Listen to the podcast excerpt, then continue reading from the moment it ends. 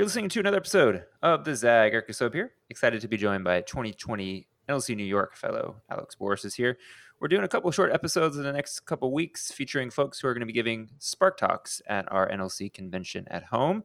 So we'll give you a little bit of a sneak peek and a preview, and you can see the full version coming up soon. So let's get to it.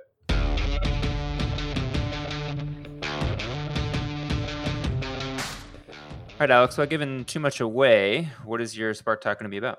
Hi, Eric. Thanks for having me. Um, so, my Spark Talk is going to be about cybersecurity for those of us uh, in progressive spaces or otherwise advocating for causes, how you can keep yourself safe while doing it.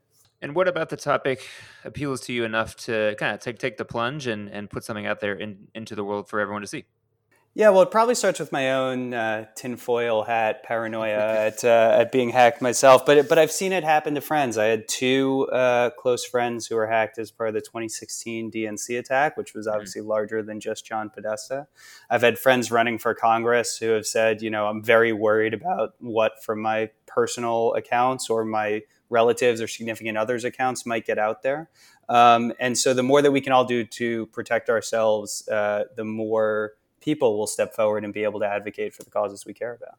Yeah, and I'm glad your Spark Talk is focusing on the personal. I think that will definitely resonate with folks because we all have friends who are about our age who work on campaigns. I was curious too what your thoughts are from a national perspective. What kind of uh, supports or or cybersecurity legislation might be in motion to, to make sure this happens less and less often? Yeah, well, there's a lot of things that can happen, but the first thing that we really need to do is stop getting in our own way. Uh, the Federal Elections Commission has actually made it incredibly difficult for companies or nonprofits to give free cybersecurity training or software to campaigns. They only slightly uh, opened the, the, the ability to do that this year, but it's still under limited circumstances. Um, and having an American regulatory agency uh, prevent American companies or organizations from securing American campaigns against foreign threats is my nominee for most self-defeating regulation of the year. Would be up there. And is this your actual job in real life, or just something that is of interest to you and you want to make sure people know more about? Definitely feels like a real job sometimes, but uh, but no, Foresight 2020 the, is a nonprofit that I founded along with another uh, NLC fellow, Amy Larson, uh, hmm. from 2019 from New York.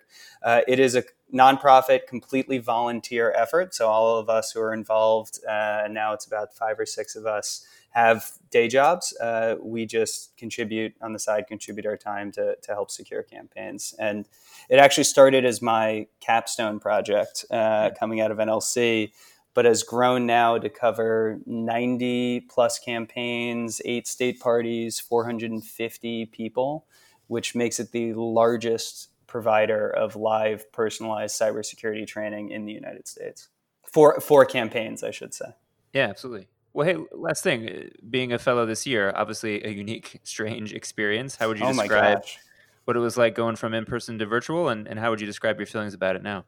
Well, I have to give all the credit in the world to the New York City um, organizing committee with Jerry and Joe and um, Emily, who, who's joining and, and, taking over for future ones uh, plus Rose and Kate on the educational side of it, the curriculum committee, they adjusted so quickly to all of us having to be from home. I think it's lucky that we got the first two weekends in person uh, to really bond as a class, but the ability to keep it fresh and keep us all excited, even when a we have to deal with Zoom being at home, but b we have to deal with everything else going on in the world. Uh, it was a really fantastic job. Well, thanks so much for giving us the sneak preview on the Spark Talk. For those that are interested, we will have these Spark Talks happening August 8th and 9th at our NLC convention. If you're an alum, make sure to check out nlcconvention.org. If you haven't gotten your $25 tickets yet, we'd love to see you in attendance.